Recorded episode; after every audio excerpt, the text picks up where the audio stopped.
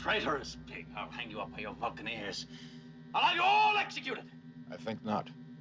Your authority on this ship is extremely limited, Captain. The four of you will remain here in the brig and in custody until I discover how to return you to wherever it is you belong. There's a whole galaxy gone crazy. What kind of a uniform is this? Where's your beard? What's going on? Where's my personal guard? I can answer none of your questions at this time.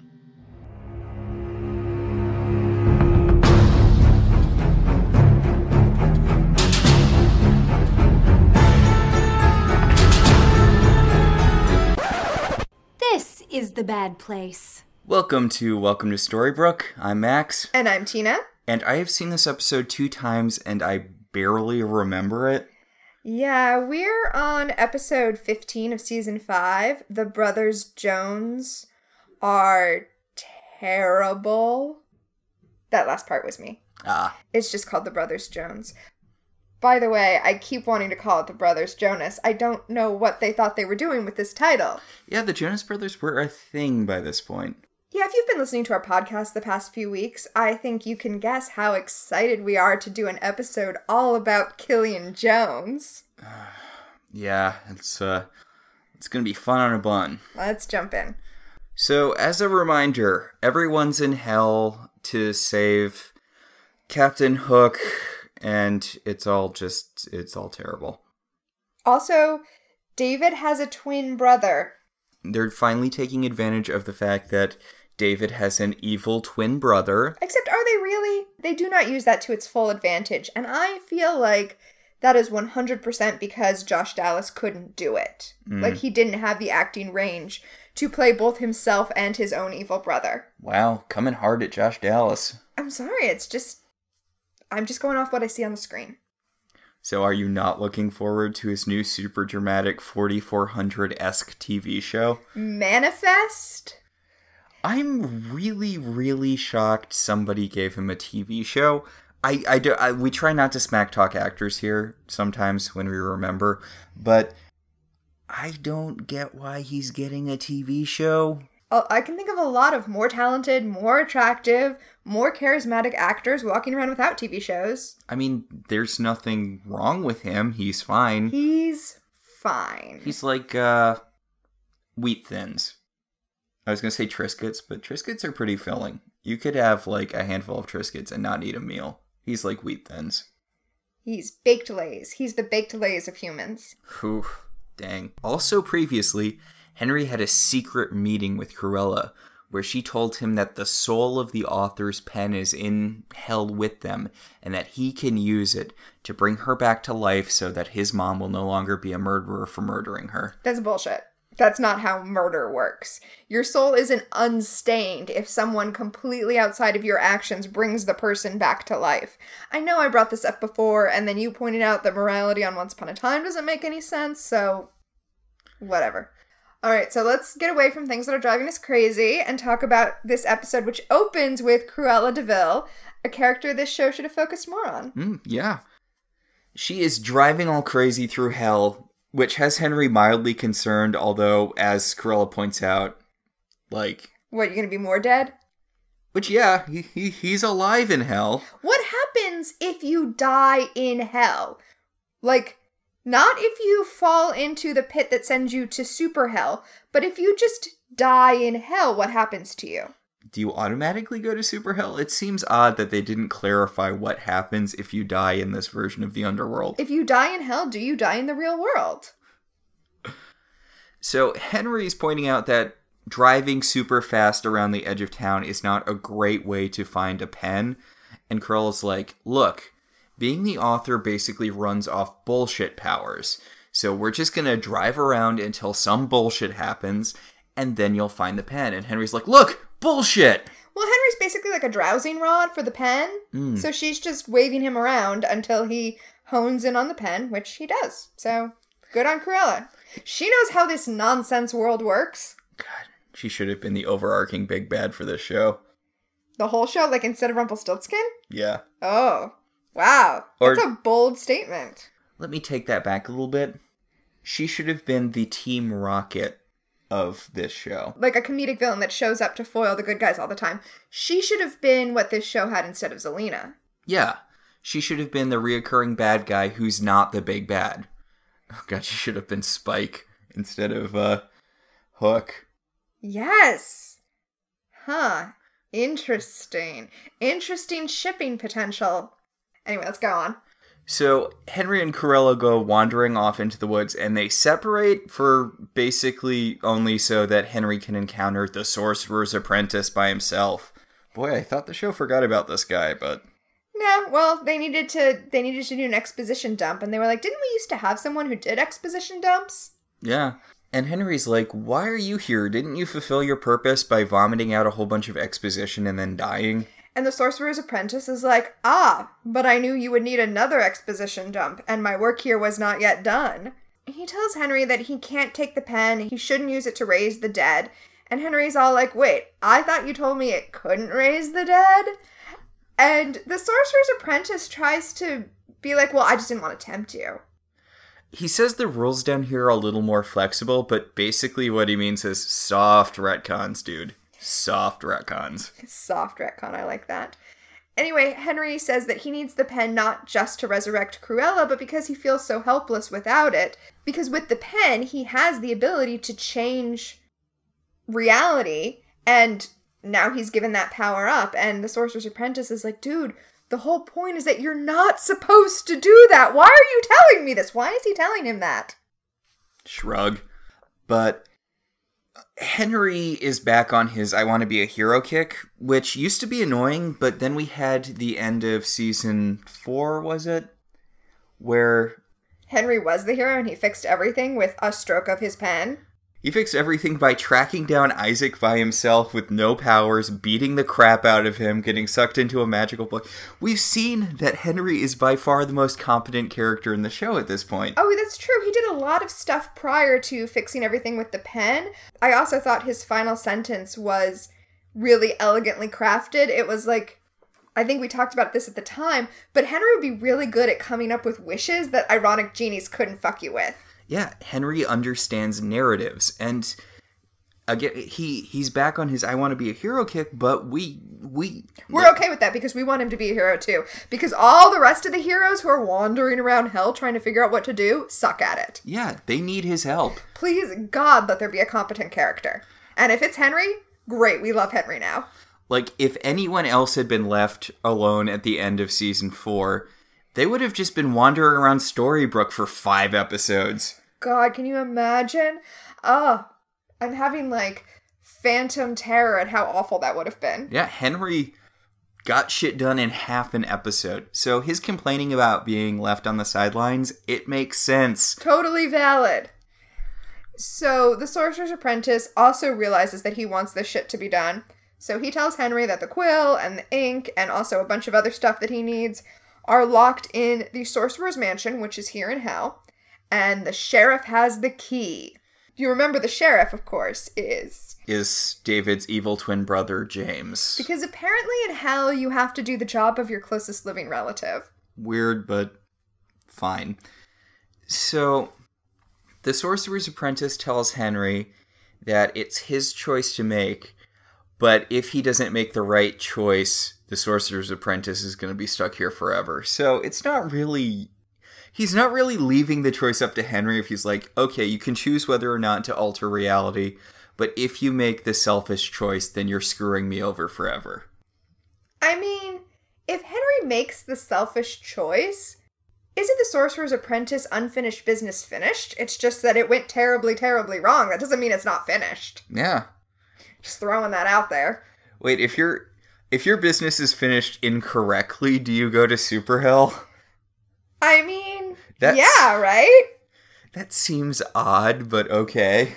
It seems odd, but it seems to fit with all of the other bullshit rules about how hell works in Once Upon a Time. Also, couldn't Henry just use his reality altering powers to say the Sorcerer's Apprentice went to White Lighter Land and Ooh, that's a good point. I was gonna say it's a good question. The question being, can the pen alter all realities or only the enchanted forest realm? But we know that it can alter our world, the world without magic. So we can assume that it can affect all realms, which means that it can affect hell. Yeah, I That's mean- odd. The pen can change the nature of the afterlife. You know what? That is overpowered. That is too much power. Well, it has to work within narrative parameters, though. It's true. Later on, Henry's going to try to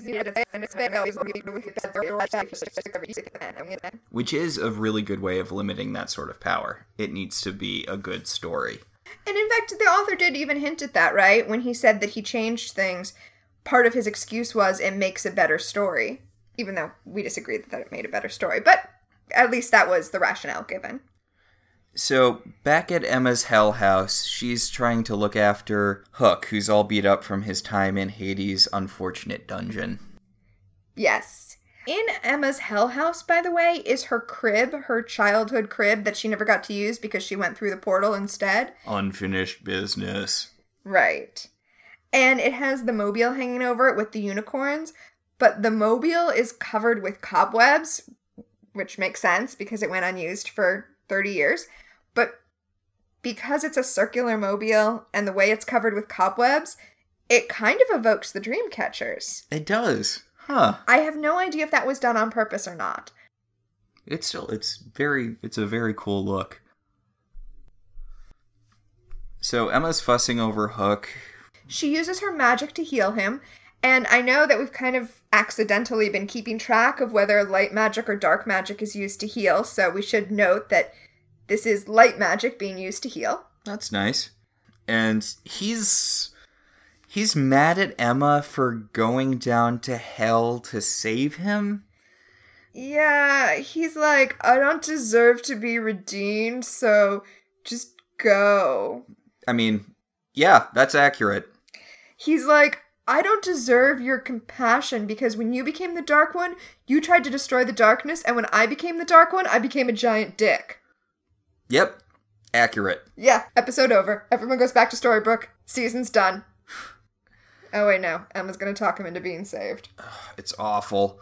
Looks like I'm I don't think I deserve to be saved and Emma's like, "No, you you did the true and noble thing when the chips were down." And it's like, Yeah, mm. remember you saved us from the terrible thing that you did. This awful, awful conversation is interrupted by a knock at the door, which, look, it's Hook's dead brother, Liam. Sure, that makes sense.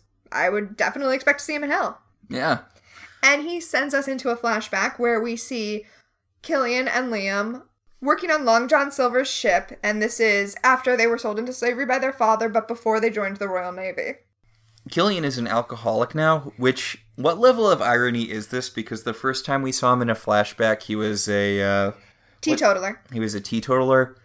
So now we're seeing that before that he was an alcoholic, and then after that he was an alcoholic, so Well, also, I mean, this is, as you say, a soft retcon because when we saw him as a teetotaler before, it wasn't, oh, I have been an alcoholic before and I am forbearing alcohol right now. It was, oh, I don't touch the stuff. I've never had a drink in my life. So when we saw him in the Navy, this backstory didn't exist. yes. And yet here he is, a drunkard. But Liam suggests, as I suggested to Liam back when they were first sold into slavery, mm. that the best way out would be to join the Navy. Yeah, because then they would belong to the king, and the king outranks Long John Silver. Although actually that isn't the solution. The solution is to use the signing bonus to buy themselves out of servitude. Which, Okay. yeah, solid. So, Long John Silver, not a huge fan of this plan. He likes having. Do you think he likes having Hook work for him, or do you think Liam's really good at work and Hook is just the albatross he accepts in order to have Liam on his crew? Oh yeah, I think Liam is the one who's super competent and he knows that he can basically get Hook to screw up and therefore keep him on the ship and he also knows that Liam won't leave without his brother. So, Yeah, which he uses this to his advantage. He's like, okay, fine. You want to go sign up for the Navy? Sober Jones, you go. Fuck up Jones, you stay here. I'm sure that fuck up Jones won't do anything to fuck this up for you. yep. Specifically, he's keeping Killian as collateral, which. Well, also, I mean, they are still in bondage to him. Hmm. Back in hell, Hook wants to know why Liam's stuck in this nether place, which. He actually suggests that Underbrook is rigged so that nobody can go to heaven, and that Liam is proof that Hades isn't playing fair because Clearly, Liam has no unfinished business. He says that he died a noble death trying to stop a treacherous king from getting a terrible poison. It's not exactly what happened. I mean, It's what happened ish. what happened, if I'm recalling this correctly, is that he claimed that his king would never use poison because it's not honorable. And to prove it, he ingested the material himself, and it turns out it was poison and he died. Right? Well, what happened was the king sent him and uh, Hook to Neverland to get an herb that he claimed would heal all wounds. Pan was like, lol, nope, that's super poisonous. Liam's like, uh, it's not super poisonous. And he took a bit of it and he's like, oh god, dying. Right. But then he drank that magic water that was on Neverland. Oh, right, so that he could never leave Neverland. Yeah, and he's like, oh, it is poison. Turns out the king's a dick. Let's take some of this poison, sail back, and tell everyone that the king was a dick. But it turned out the magic water only stopped the poison when you were on Neverland, so he died as soon as they crossed the border. Okay, well, so I was remembering correctly. I just forgot about the extra gut punch of the magic water. Yeah, remember, it's once upon a time. You need to, like, double tap to keep someone down. Even more because here's Liam right now. Triple tap. Yeah. Warning Hook that Hades is a super bad dude and he should not tangle with him.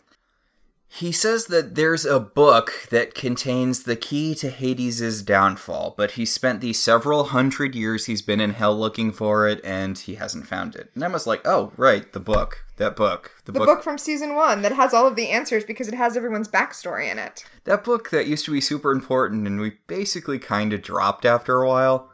Like the hot chocolate with cinnamon thing. I feel like it, it's been a God, while. I hadn't thought about that, but you're right. We haven't talked about hot chocolate with cinnamon in a long time. I think they were overdoing it for a while there. Remember that one episode where they wouldn't shut up about it? When uh, Emma was going to give up her powers during the Snow Queen? Oh God, yeah. But Emma thinks that since the storybook is basically the hell version of Henry's storybook, it'll probably be the same place Henry's book is, which is in this very loft. But no, that would be too easy. It's not in this loft. Come on, Emma. Use your head. Regina says that it's the embodiment of hope, so it might not be here, which because there's no hope in hell, It's but not the embodiment of hope. It's just your story. this is some real Oglof's hammer, suddenly the troll god hammer retconning. Yeah, yeah. They're putting a lot more stock in what that book is. It's just a chronicle of what happened. So Liam corners Emma and he's like, Hey, I know you think that you're too good for my brother. And she's like, I don't think I'm too good for your brother. And he's like, That's right. You're a shitty person and I hate you. It's your fault that my brother's stuck in hell. And she's like, That's kind of going a bridge too far, don't you think? Yeah, Liam is a dick. Liam is just laying into Emma for not respecting Hook's sacrifice. You know, when he sacrificed himself to stop himself from killing her whole family and sending them all to hell. Yeah, fuck you, Liam. But Liam tells her that she's a garbage person who doesn't deserve his brother, and just by being here, she's ruining his brother's chances to move on, which Oh, you know, I hadn't thought about this before, but I think now I'm realizing what Liam's end goal was. Liam's end goal was to just chill in Underbrook with his brother for all eternity. He just wanted to get rid of this chick so that he and Hook could be comfortable at his bar. He runs a bar, so apparently his closest living relative runs a bar. I don't know. Anyway, so he Do you think he's running the White Rabbit? Because that's like the only other bar in Storybrooke that's not Granny's. I'm pretty sure it's the set of the White Rabbit, hmm. which means that perhaps the person who is running the White Rabbit is distantly related to Hook. That would be cool. That would be cool. Anyway, I think his plan is just chill here with Hook forever and like bro down. And this girl is getting in the way of his bro time. Look, Literal bro time. literal bro time. So Henry comes back into the loft. I like how nobody was paying any attention to what Henry was doing. Right? Huh. They're like, yeah, just wander around hell. Which, okay, that makes sense. He's more equipped than any of the rest of them. And indeed, he comes in. He's like, "What are you guys up to?" And they're like, "Well, we're looking for the underworld version of the storybook." And he's like, "So I ran into the sorcerer's apprentice, and he said that it's probably at the sorcerer's mansion." literally, I am the most goddamn competent character here. Why do any of you do anything? Anyway, then there's this really creepy moment where they realize that they have to go get the key from James, and Mary Margaret mentions that she needs to punch him anyway because he non consensually kissed her when she thought he was David. And then David gets weirdly defensive. He's like, Is he a better kisser than I am? Wait, don't tell me. I don't want to know. That's creepy. Also, David's really earning his asshole points this episode. not the right response to your wife being assaulted. Just by the way. So they all go off on their merry way to. Oh my god, the thing they're gonna do? Wait till we get to that. We'll get to it. Back in medieval fantasy ship times, I think this is more fake Victorian ship times. it is. It is. You're right. Which is weird. It's like the it's like the world moves backwards a little bit sometimes. I mean, doesn't it? Point.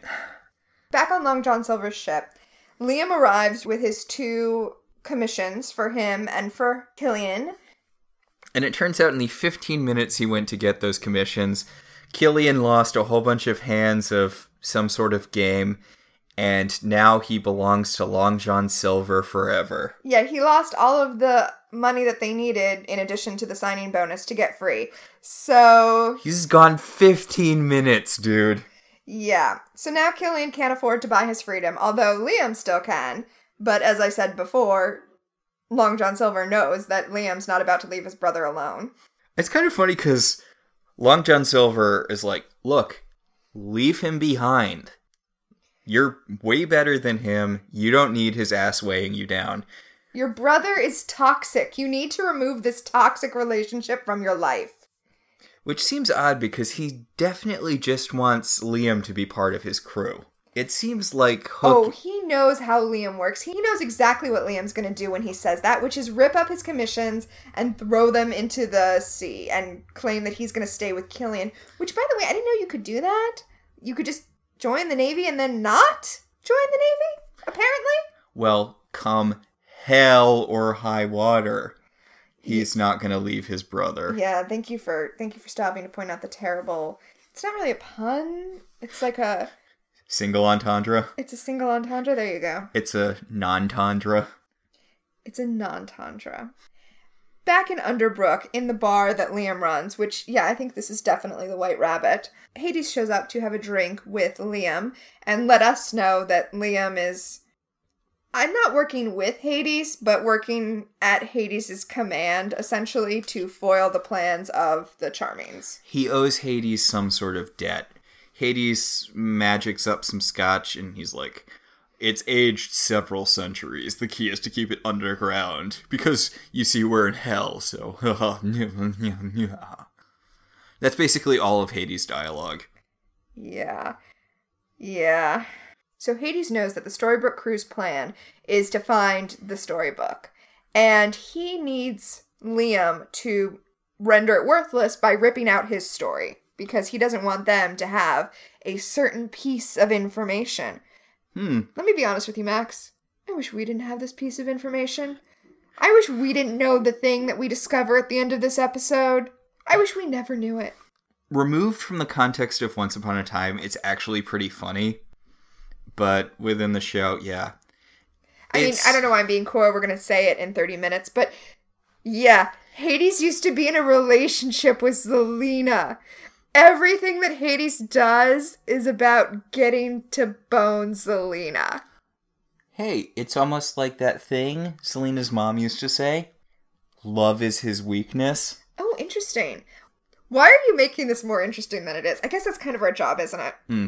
Because he, he talks about how his weakness is in those few pages, and it's love because love is his weakness. Because mm, mm, mm, Love is a weakness. Uh, unless you're in a better narrative than this, because remember, in most narratives, the power of love allows you to destroy your enemies with bright blasts of white light.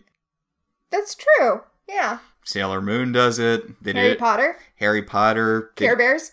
Well, Care Bears uh, love allows you to brainwash people with bright light. Stardust. Yes. That one run of the Young Avengers. In Warm Bodies, loves. Love is the cure for the zombie uh, virus. Yeah. Oh, love. So love is the most destructive force in the universe. It's good to know. All right, so the next scene is the most painful scene. It's so painful, y'all. Okay, okay. David and Mary Margaret show up at the Hell Prison, which looks exactly like the regular prison, except that the jail cells are replaced with dungeon cells, but like still in a sheriff's office. So they're going through James's desk, and Mary Margaret's all, you know, you two are so alike. And David's like, do we kiss alike? Don't tell me, but tell me, but don't tell me. And Mary Margaret's like, dude, dude, no, stop, stop it, stop it now. Mary Margaret's like, I don't have time for your nonsense. Here's the key we're looking for. And oh, look, handcuffs. That's what you would expect to find in a sheriff's station, but look, handcuffs. Seriously, there's a lot of what it, what would you say S and M shaming here. Yeah. Yeah. So, Cruella comes in, and Mary Margaret hides so that David can pretend to be James. Oh boy, uh, know, It's so cringy. It's so cringy. you know what it reminds me of? What? I think you could guess. In what scenario is a person attempting to pretend to be like an evil, sexy, badass version of themselves? You are not even comparing David to Vampire Willow. I, I, w- I was comparing him to Willow pretending to be Vampire Willow. Willow pretending to be Vampire Willow is adorable. David pretending to be evil James is a train wreck. I'm so bored with all this killing. Uh, but David is not Vampire Willow or Willow. David is the most obvious motherfucker on the planet. Yeah, Cruella comes in and she is ready for some of that hot James action. okay. I And David's like, oh, yes, I'm sexy and bad. it's Oh, so painful. See, we came at this differently. I love these scenes because, spoiler alert for later in the episode, Cruella is immediately on to the fact that this is David and not James. So, she's like a cat playing with a mouse. A really, really stupid mouse. It's funny, it kept making me think of the Mirror Universe episode of Star Trek the original series. In that episode, the crew is on the evil Enterprise, and at one point, Kirk says that he's worried about all the damage that's being caused by their evil counterparts on Prime Enterprise. And then we Gilligan cut to evil Kirk locked up in the brig, literally shouting at good Spock, Where is your beard? Because that episode is amazing and it's a gift that keeps giving.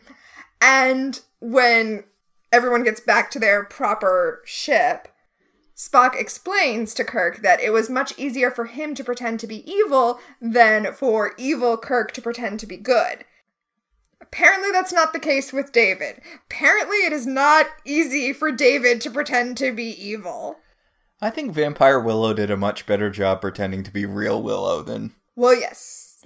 She was helped by that sweater. Oh, that's I love that sweater. Okay, so I had an idea for a craft project that I might still do, but the problem is I have so many projects. I really just need like three different uh bodies. I just need to like Jamie Madrox it. So like one of me can go to work and one of me can stay here and work on the podcast and one of me can just do all of the sewing I want to do. I get that urge. But I wanted to do every costume that Alyson Hannigan wears in Buffy the Vampire Slayer, so I've spent a lot of time looking at and screen capping her costumes. And the pink sweater that she wears in that episode is almost cartoonishly Willow. Like, it's not the kind of thing that Willow wears in the rest of the series because it's so Willow. Because they needed to have it be like uber Willow to contrast with the slutty vampire Willow. Mm. So, vampires really don't need to breathe, huh? They don't. It's true. Except Spike can smoke. I mean, I guess he doesn't. They have the capability to inhale, but they don't need oxygen to live. Wait, but Angel couldn't revive Buffy with CPR in Prophecy Girl. Yeah, because vampires have no breath. Huh. Well, I think Spike's Angel- just posing with that cigarette. Oh, that's where you're going with that. Not Angel just didn't know CPR and felt too awkward to say anything about it. Honestly, either of those scenarios is hilarious. What's happening in this show? Oh, right. Emma and Regina are hanging out at Granny's, having a conversation about what happens when the person you like has relatives who don't like you. And Regina's like, Well, in my experience, the relative who doesn't like the person rips out their heart. So maybe I'm not the best person to have this conversation with. No, she doesn't really say that. You know what this makes me think of, though? What? Why the fuck isn't Maid Marian in Underbrook? Yeah, you think she'd have a hell of a lot of unfinished business. Seriously. And with Zelena coming into this season as a main character again, I feel like a lot of Maid Marian's unfinished business involves punching her in the face. Seriously. Although I do love Regina's dismissal of Liam because Emma's all, boo hoo, what if my undead boyfriend's brother doesn't like me? And Regina's like, who the fuck cares? I mean, we're trying to get out of hell. It's not gonna matter pretty soon. Which is a little harsh, but That is yeah. harsh, yeah. But I mean, yeah. Liam's not gonna be able to do a lot from hell. Spoiler alert, this is Liam's last episode, so probably. I mean, he might come back later. Yeah, I think there might be a flashback later, but yeah.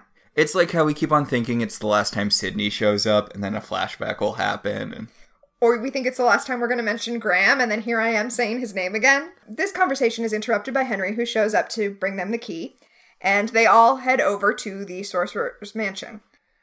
there's a really, I think it's a good shot, but it's kind of weird of them all walking through this like these two bushes that are really close together to get to the Sorcerer's Mansion. It's very artistically framed. So Liam decides that he should be the one to open the door because he is the least to lose. What's going to happen? You're going to be vaporized? You're going to go to super hell instantly if there's a spell on the house? Maybe. Yeah, I guess. Point. That's exactly what's to happen, Max. And Hook's like, You were always the. Noble one. Gosh, I wonder if that's going to contrast with anything we're about to see right now in this flashback. So we flash back to Long John Silver's ship in a storm tossed sea. Apparently, Long John Silver has been steering them directly into a storm so that he can find this gem called the Heart of the Ocean that is in the center of this hurricane. Sure. Okay, I mean, even if you get to the eye of the hurricane, what are you gonna do with that? How are you gonna find that gem? Isn't it gonna be at the bottom of the ocean? I don't know. Whatever. Whatever. This is this is dumb. Yeah, and Liam freaks out. He's like, "This is really dumb, and we're all gonna die. So everybody who doesn't want to die, raise your hand, and we're gonna mutiny." Yeah, he's like mutiny is not great typically, but in this case we're to make an exception. Mutiny his ass. And everyone's like, "Yeah, you know what? Don't want to die." Yep. So his ass gets mutinied. Everyone turns on Long John Silver pretty quickly. I guess They don't want to die. Yeah. Yeah. So I don't think Long John Silver is a pirate in this continuity because they're going on grain runs. Yeah, no, he's just a merchant. He's just a sailing merchant. Hmm. So this isn't really a tie-in to uh, Treasure Island, Nope. And this definitely isn't a tie-in to Treasure Planet, which I think is underrated. I couldn't get through it. I, I understand that. I, yeah, and here's the thing. I really wanted to be able to get through it because it's basically proto Serenity. Yeah, and it's it was the passion project of the guys who who worked like the guys who made it. This was their passion project. This is the thing that they were pushing since the beginning of the Disney Renaissance. And then it became the biggest financial flop in Disney history. Even I I I think it even worse than that one about the cows, which I Home think on the Range. Home on the Range, which I think was the death clock going off on uh, Disney's 2D animation department. But it's not. It's really, really flawed. There are some strong things about it, there's some strong visuals. And there's a good story in there, but there's a lot of shit slathered on top of it. I'm really curious now about building a theory about whether passion projects tend to be disastrous because the people who are doing them can't step outside and make necessary changes. So they enter the sorcerer's mansion and it's full of cobwebs and cobwebs mostly. they should really just let Henry go in and find what he's looking for.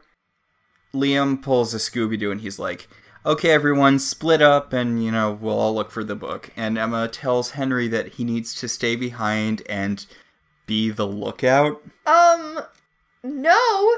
Henry says this was my idea. And he's the one who knows what he's doing. The rest of y'all can be the lookout and let Henry take care of shit. He, he points this out. He's like, but this was my idea. Like, I was the one who found the thing. And Regina's like, don't argue with your mother. And he's like, but. And she's like, or your mother. That's really cute. It is really cute. But they all wander off to go looking for the book. And he's like, remember the last time you left me behind and I saved everyone? Honestly, maybe that's why they left him behind, because even being left behind, Henry's like, okay, well, now that I've been left behind, I'm gonna go secretly find the pen. And he does. Like, immediately. Since Cruella told him that he's, you know, magically bound to the pen, he's like, okay, pen, where are you? And it lights up, and he grabs it. Basically. In a different part of the house, Liam has found the book basically instantly. I guess Hades told him where it was. Maybe that's why he suggested splitting up.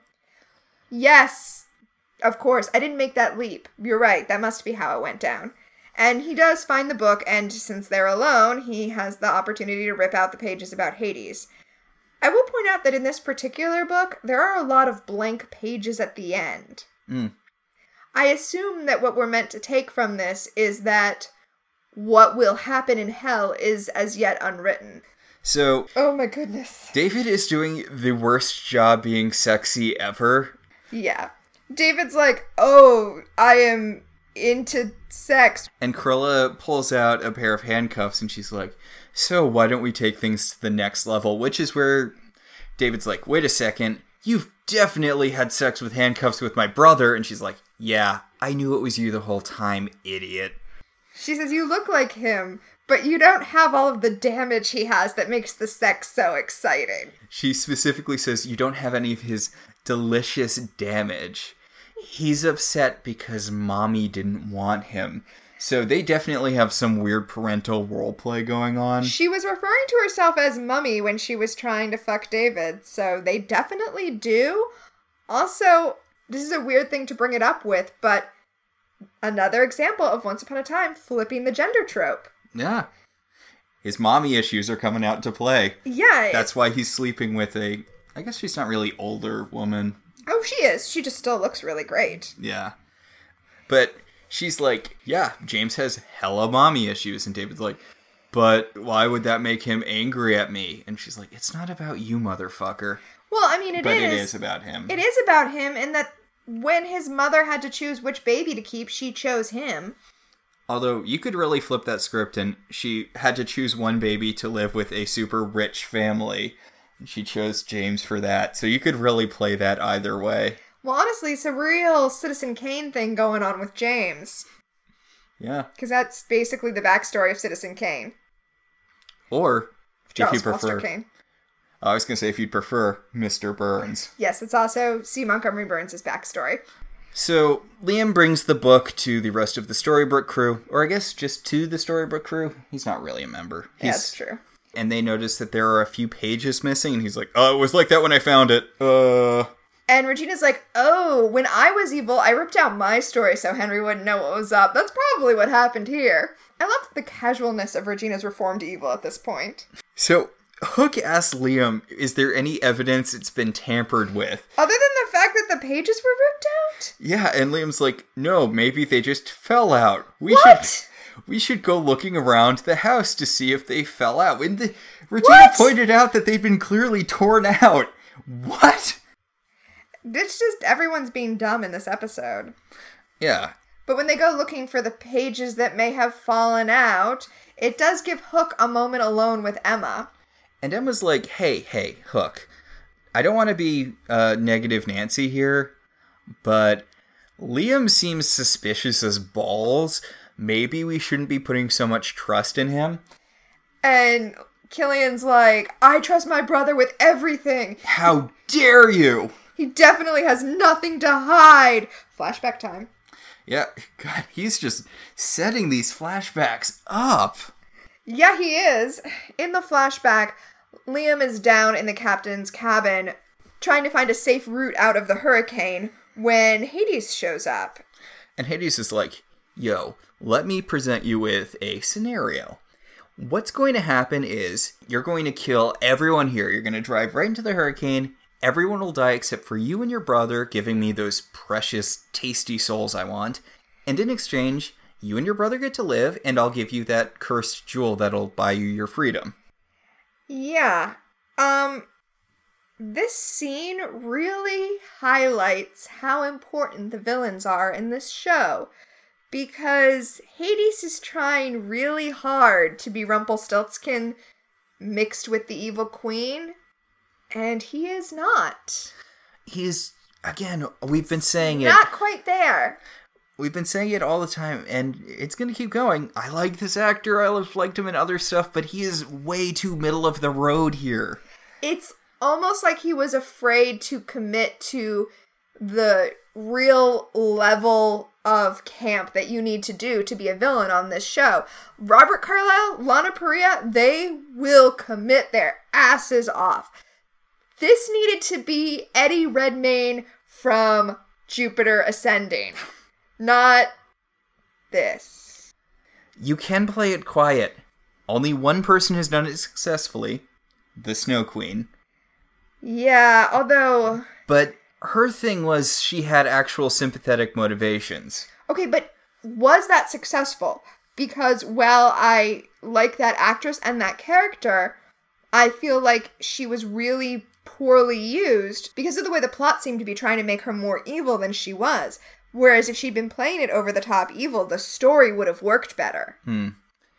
That's weird because she is conceptually my favorite big bad. I like I like so much about her. It's just they went 10% overboard with a lot of the stuff. I think if you are an actor on this show, you need to know that the script is not going to conform to any subtle acting choices. And if you are going to make those choices, the script is not going to work to your advantage. Also, she knew how to pose with a cape. That's like I'd say That's ninety percent of being a villain on Once Upon a Time. being able to successfully hold yourself in ridiculous costumes. Ninety percent of being a villain on Once Upon a Time is being able to stand gloriously in the clothes. And 90% is being able to act over the top. And I know that's 180% because that's how over the top you need to be.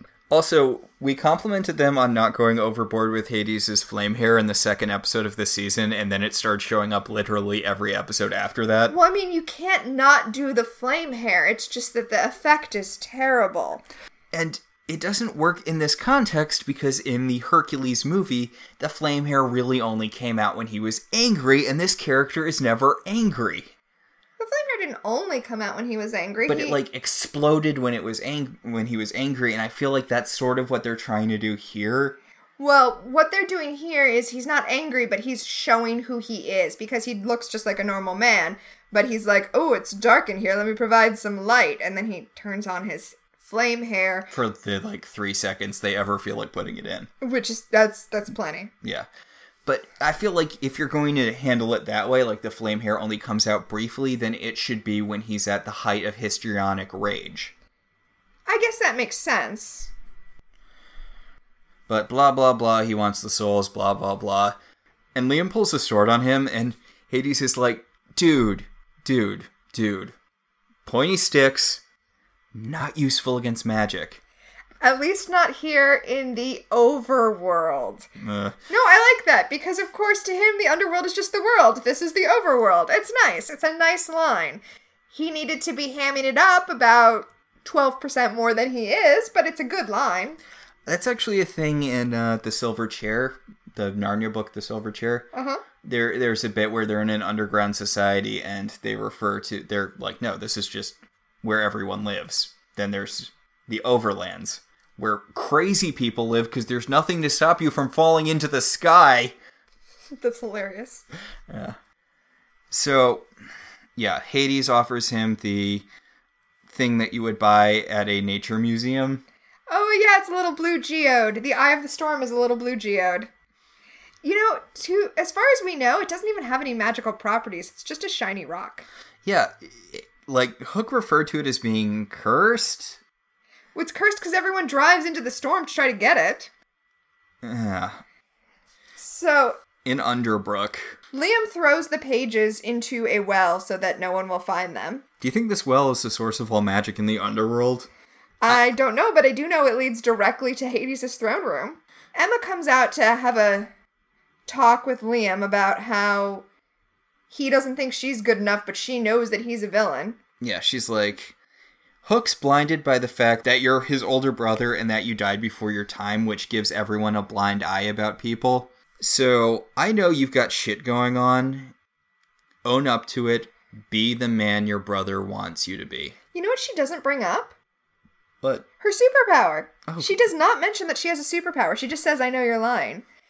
Hook comes out and is like, Why are you harassing my brother? I already told you I trust him. And she's like, If you trust him so much, look at his hands. And oh no, his hands are filled with the ink from the book. And it's like, Wait, what? The ink on the book was still wet, and it's so easily identifiable that he knows what that is and not, oh, I must have put my hand on one of the very dirty things in this dirty house?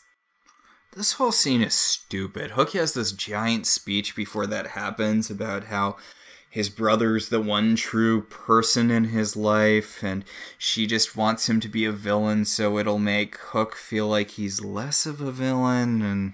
Yeah, he's all like, You just want me to think that humans are people with complicated motivations so that I will stop blaming myself for all of the bad shit I did and let you save me. And then he sees the ink on Liam's hand and immediately flips his shit. Also, You are a villain! What have I become? Ah! and all of the men from the ship that died show up and are like, Hey, we're gonna kick this dude's ass. Which good, Yeah, because Liam purposely drove them into the storm so that they would all die so that he could get that rock that would buy them their freedom.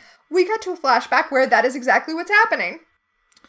Yeah, He lies to Hook and he tells Hook that the reason they're driving into the storm is because he checked the charts and there is no good path out of the hurricane, so the only way out is through. And Hook rallies the rest of the men, telling them basically, look, we trust this guy, we trust him with our lives.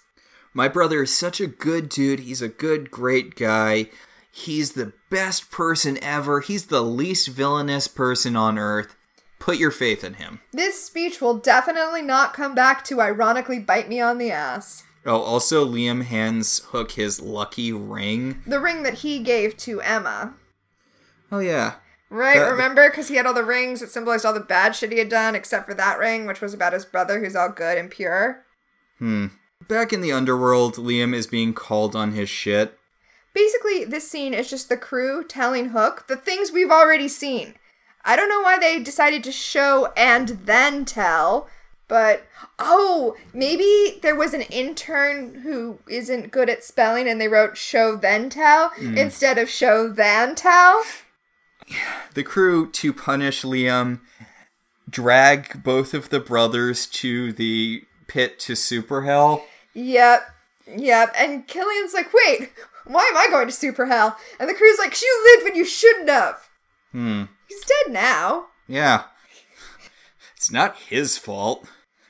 Although, if he hadn't gambled with Long John Silver, then Liam wouldn't have been there to stage the mutiny and Liam wouldn't have sold all of their souls. It's true. Although I will point out, Liam wouldn't have been there to stage the mutiny. They would have all died anyway under the exact same circumstances. Yeah. Unless someone else staged a mutiny and that person didn't give in to Hades and then that person did steer them out successfully. Ooh, that could have happened. So, oh, by the way, the dead crew is being led by Long John Silver again, because apparently mutinies stop counting once you're dead. Sure. Hades shows up to save his favorite errand boy by tossing Long John Silver into the pit to Super Hell. Yeah. Yeah, Long John Silver doesn't get the reward that everyone else is going to get at the end of the episode. Basically, Liam is like, I'm going to sacrifice myself for my brother.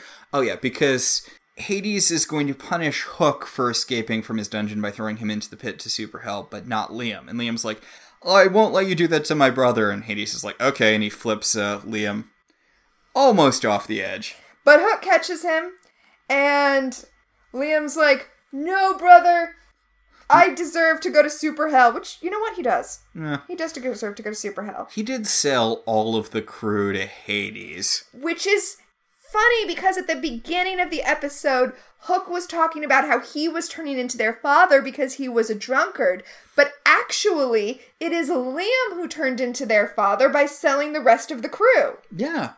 Wow. Formative causes. So Liam's like, no, you need to let me go. The only way I can pay penance for my sins is to go to super hell. And so he drops down into the fire, but it turns out that that sacrifice was all that he needed to resolve his issues. So the pit of fire turns into water, and now he's on a rowboat so that he can row off into heaven.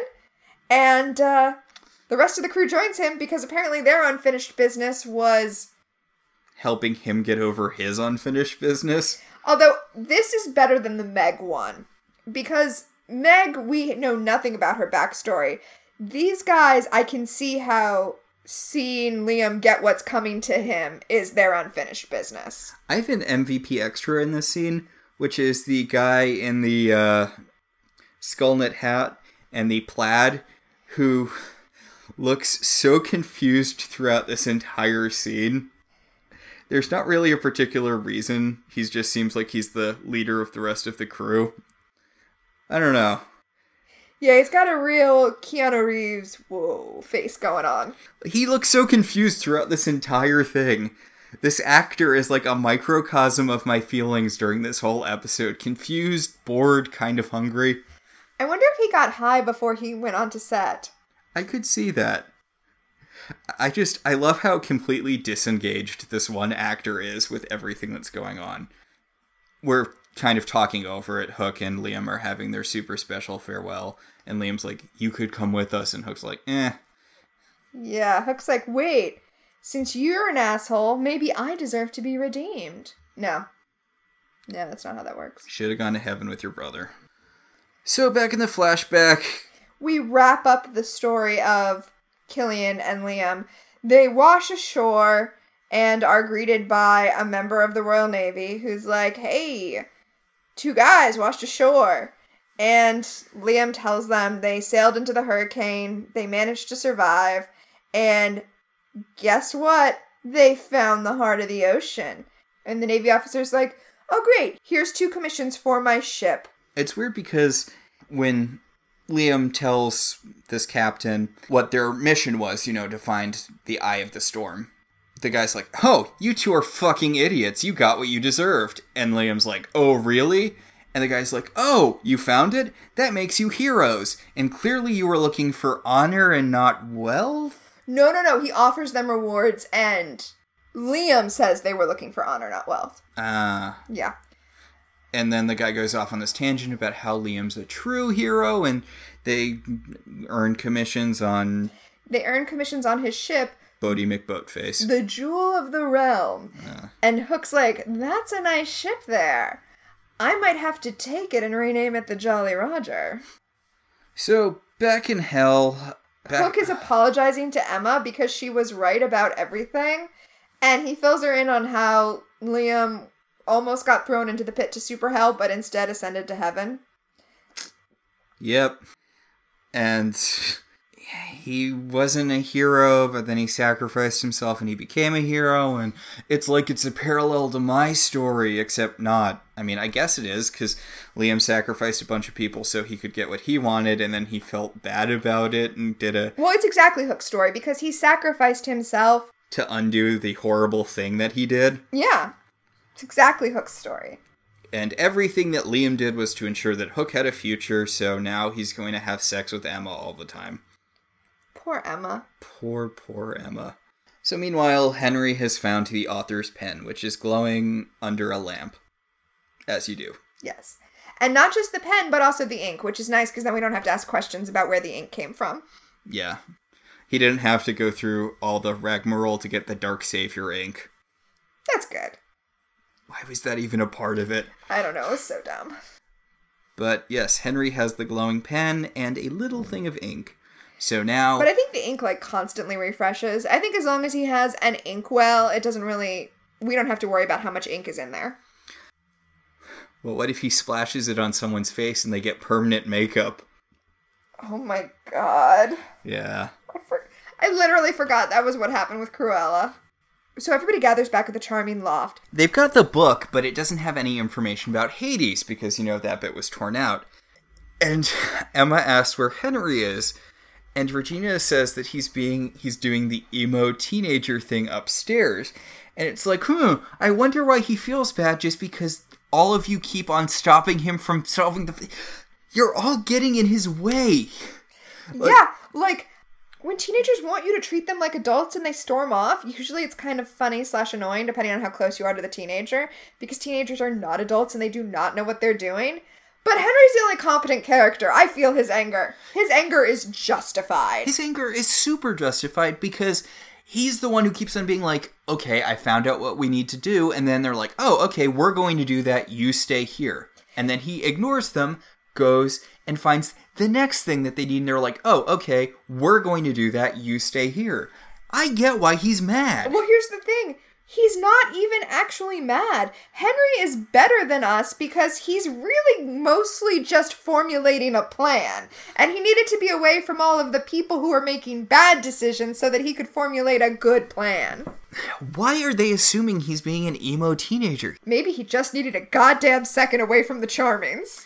Which he's not going to get because David is here to give an incredibly smug speech about how Henry has family and it's the most important thing, but Yeah, he talks about how his brother went evil because his mother abandoned him, so therefore, family makes you good. That is a terrible lesson, Max. That is a terrible lesson.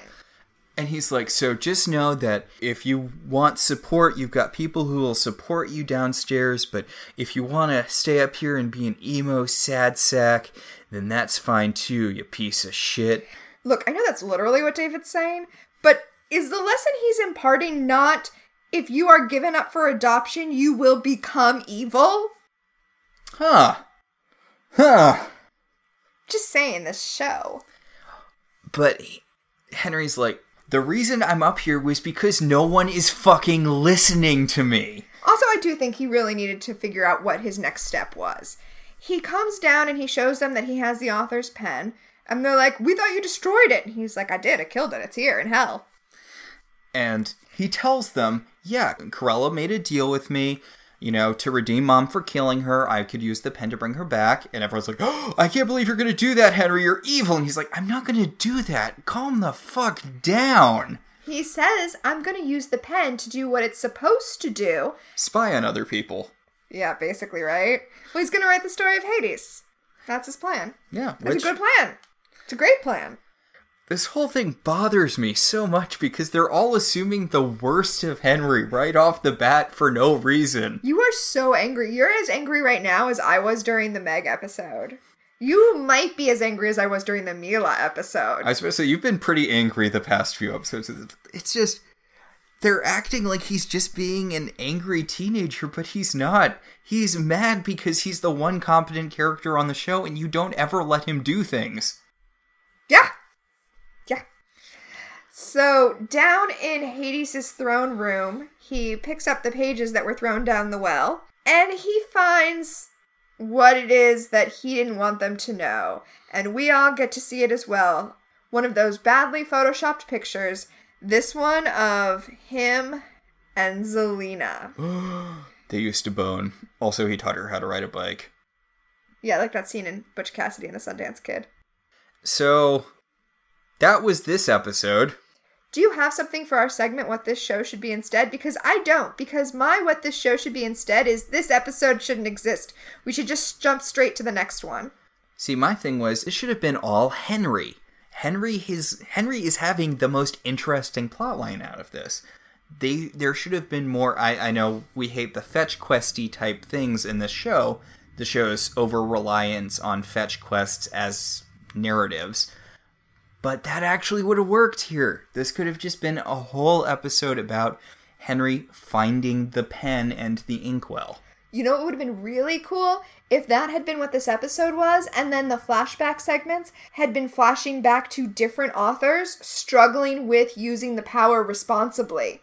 And then when he made his decision at the end, we would have this knowledge of the way other authors have struggled with it and what their solutions have been.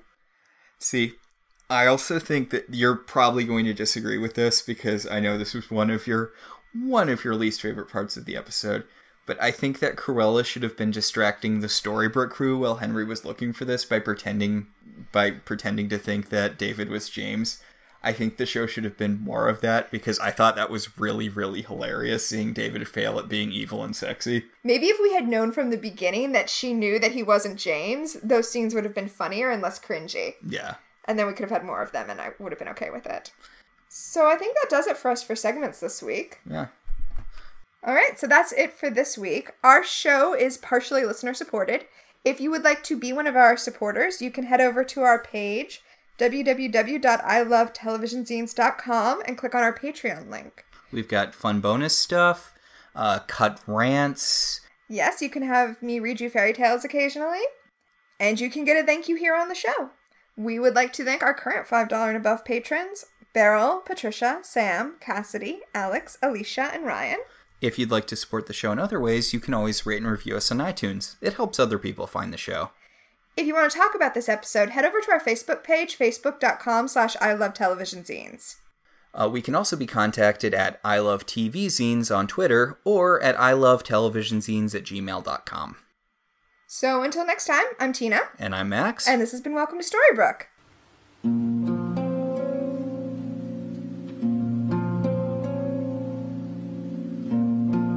There's a grief that can't be spoken.